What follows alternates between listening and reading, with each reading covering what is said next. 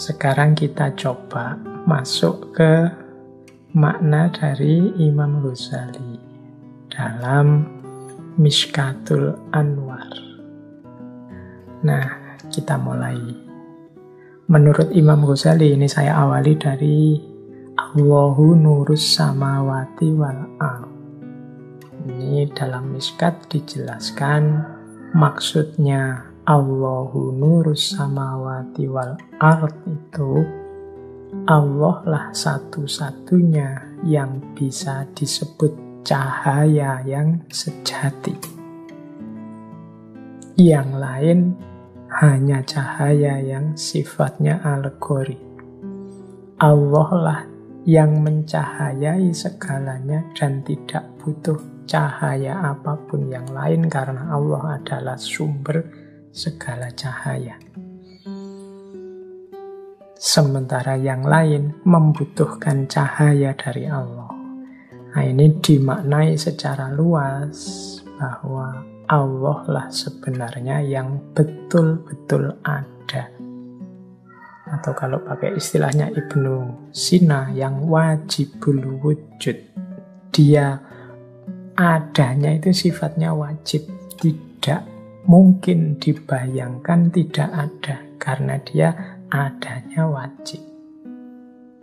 Sementara semua wujud yang lain ini hanya mungkinul wujud. Keberadaannya hanya pinjaman dari adanya Allah. Jadi Allahu nur samawati wal ard itu berarti semua ada yang selain Allah itu membutuhkan cahaya dari Allah. Kalau kita hadir, kalau kita bercahaya, hakikatnya adalah kita sedang meminjam atau mendapatkan anugerah cahaya dari Allah. Oke, jadi itu maksudnya Allahu nurus samawati wal ard. Nah, sekarang tentang miskat, misbah, sujajah. Imam Ghazali memaknai miskat itu sebagai arruh al-khisas.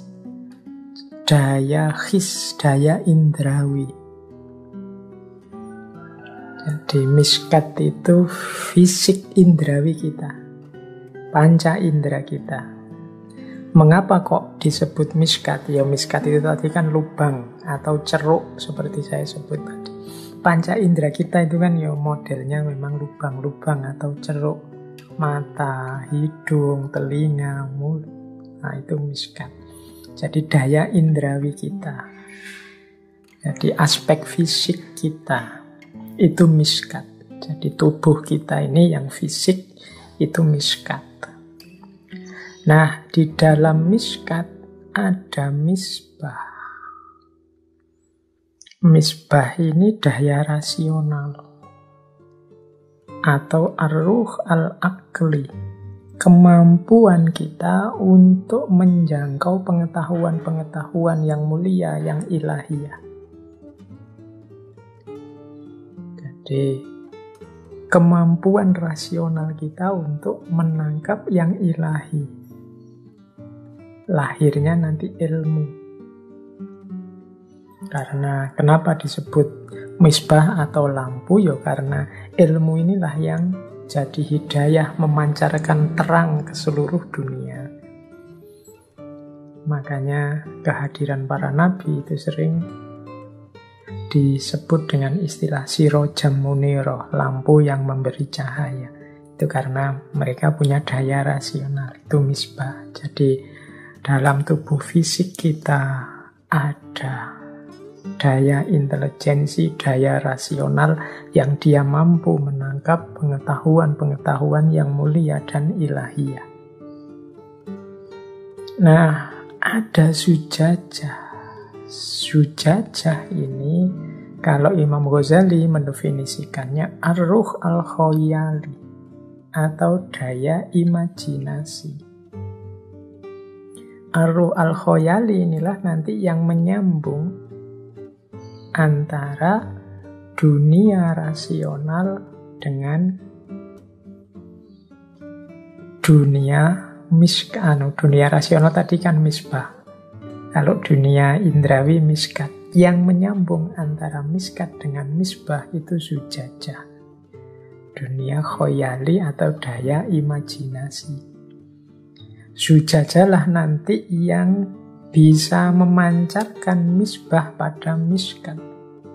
Bisa menyambung antara ranah ilahiyah, gagasan-gagasan ilmiah rasional dalam kehidupan nyata. Sehingga tidak sia-sia, tidak kacau balau ilmu dan pengetahuan kita.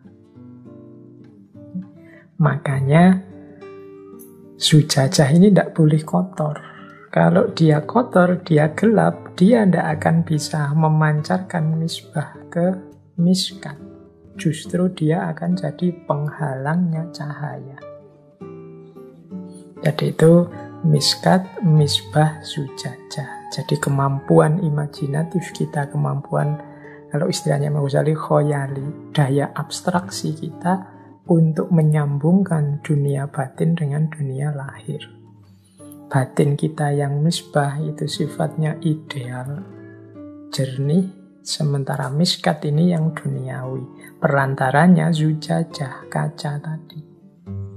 Kalau sujajahnya terang, dia bisa dari misbah menerangi miskat. Kalau tidak, ya miskatnya jadi gelap. Di sinilah hidup kita terus menjadi gelap. Nah, ada sajaroh mubarokah. Sajaroh mubarokah itu dalam bahasanya Imam Ghazali ilmu jiwa reflektif atau aruh al-fikri. Kenapa pakai istilah sajaroh? mubarokah ya karena ibaratnya seperti pohon. Pohon itu kan nanti dimulai dari akar, kemudian muncul batangnya, kemudian muncul cabangnya, kemudian muncul rantingnya, dan seterusnya. Sehingga hanya dari akar yang kecil, kemudian muncul banyak sekali tumbuhan dari situ, cabang, ranting, daun, buah, dan lain sebagainya. Nah, sajarah mubarokah atau jiwa reflektif itu seperti itu ilmu-ilmu wawasan keilmuan kita mubarokah semakin lama semakin menjadi banyak, semakin menjadi luas. Yop zaitun itu sebagaimana minyak zaitun. Minyak zaitun minyak yang menerangi lampu. Yang sifatnya la syarkiyah wala hurbiyah. La syarkiyah wala hurbiyah itu maksudnya dia murni rasional objektif tidak barat, tidak timur itu tidak tendensius, dia jernih. Kalau benar ya dibilang benar, kalau salah ya dibilang salah. Jadi menurut Imam Ghazali dalam diri kita, dalam miskat kita ada misbah, daya rasional. Yang daya rasional ini dibantu oleh sujajah daya khoyali yang sumbernya misbah tadi adalah sajaroh mubarokah. Jiwa yang reflektif. Jiwa yang reflektif itu berarti jiwa yang menyambung langsung dengan Allah. Ar-ruh al-fikri yang berpikir secara reflektif yang dia ini dalam kebenaran dia murni, rasional, objektif, jernih. Kalau iya ya dibilang iya, kalau tidak ya dibilang tidak. Kalau masih syarkiyah atau masih hurbiah berarti belum murni. Berarti zujajahnya masih agak kotor. Nah, kemudian ada yakadu zaituha yudi'u walau lam tamsas hunar yakadu zaituha yuti'u walau lam tamsas hunar itu kalau menurut Imam Ghazali melambangkan jiwanya para sufi. Kalau tadi saja roh mubarokah jiwa reflektif, kalau ini daya suci, daya profetik, daya kenabian yang biasanya dimiliki para wali kondisi murni, kondisi jernih itu kan yang punya adalah para kekasihnya Allah. Nah, Para kekasih Allah ini loh yang yakadu zaitu hayudi'u warawlam tamsas hunar. Orang-orang ini dalam dirinya sendiri sudah ada cahaya. Jadi dia memiliki cahaya dalam dirinya. Meskipun sebelum disentuh oleh api, dia sendiri sudah hampir punya cahaya. Yakadu zaitu hayudi'u. Apalagi kalau cahaya Allah hadir dalam diri mereka.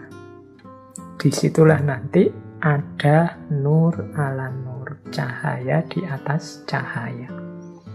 Jadi diri kita, diri para sufi, para wali yang jernih bercahaya, kehadiran cahayanya Allah lagi, maka semakin terang cahayanya. Itulah nur ala nur. Jadi Ya makna ringkasnya, mari kita bersihkan batin kita, kita bersihkan diri kita, jiwa kita. Jernihnya batin, jernihnya diri itu menunjukkan bahwa kita sudah bercahaya. Apalagi jika nanti cahaya Allah hadir dalam diri kita. Di situlah nur ala nur terjadi. Cahaya di atas cahaya. Itulah makna ayat ini menurut Imam Ghazali. Baik, ambil nafas sebentar ya. Itu tadi kita baru membahas surat An-Nur ayat 35 yang sering dikutip oleh banyak orang. Oke, kita lanjutkan lagi. Kali ini kita sambungkan dengan sedikit filsafat cahaya dari Imam Suhrawardi Al-Maktur. Jadi beliau ini membahas metafisika kehidupan ini dengan analogi cahaya. Melanjutkan gagasan-gagasan beberapa filosof muslim sebelumnya. Nah, populer sekali dalam gagasannya Syekh Suhrawardi ini menganalogikan cahaya keberadaan Allah sebagai cahaya itu dianalogikan dengan cahaya matahari. Jadi cahaya yang jadi sumber segala cahaya. Jadi coba dibayangkan ya cahayanya matahari itu jadi sebagaimana karakternya semua jenis sumber cahaya, semakin dekat dengan sumber cahaya itu semakin terang. Semakin jauh dari sumber cahaya itu akan semakin gelap. Ini gagasan semacam ini kalau teman-teman ingin menggali lebih jauh ada pengaruh dari Neoplatonisme. Plotinus. Dulu juga kita sudah pernah mengkaji ini. Jadi maksudnya apa?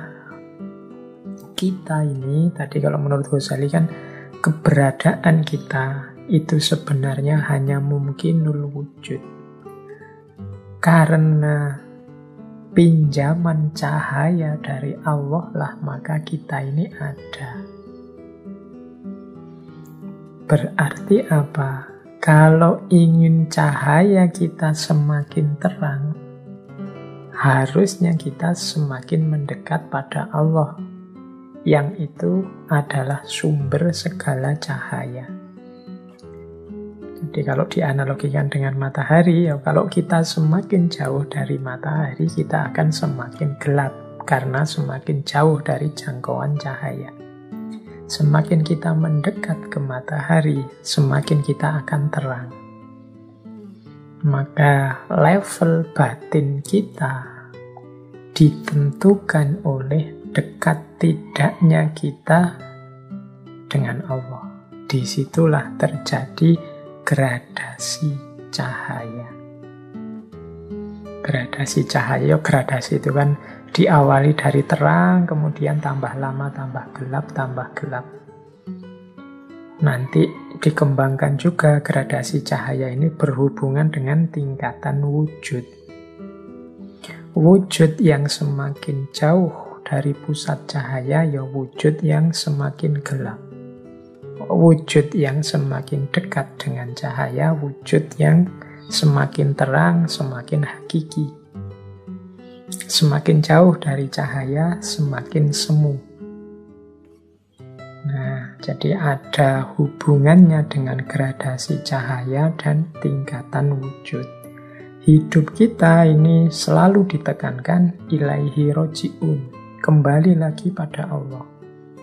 Minggu yang lalu kita panjang lebar membahas misi ilaihi roji'un ini. Berarti apa? Kita berupaya untuk kembali pada pusatnya cahaya. Yaitu Allah. Jadi inilah pandangan yang berhubungan dengan cahaya. Jadi dianalogikan dengan matahari. Di batin kita semakin dekat dengan Allah akan semakin terang. Tapi semakin dia terhijab, semakin jauh dari Allah, dia akan semakin gelap. Maka pastikan perjalanan kita itu selalu ilaihi roji'un. Berarti perjalanan yang senantiasa menuju cahaya bukan perjalanan yang menjauh dari cahaya. Semakin dekat dengan cahaya, semakin naik level wujud kita. Makanya manusia itu ada yang disebut ahsanut takwim, ada yang disebut asfala safilin. Asfala safilin itu berarti manusia yang semakin jauh dari cahaya, semakin jauh dari Allah. Ahsanut takwim berarti yang semakin dekat, semakin dekat, semakin dekat dengan Allah. Itu tingkatan wujud. Nah, teori wujud ini nanti kalau disambungkan lagi dengan teori penciptaan yang dalam tradisi filsafat Islam dikenal sebagai emanasi, ya penciptaan dunia itu sifatnya memancar dari Allah. Itu sebagaimana cahaya yang memancar. Sehingga ciptaan-ciptaan paling awal yang paling dekat dengan Allah ini yang paling terang, paling hakiki. Semakin jauh dari Allah, semakin gelap, semakin gelap. Maka tugasnya yang semakin jauh termasuk manusia itu mendekat ke Allah. Menuju pada ranah kehidupan yang lebih hakiki, lebih dekat dengan Allah.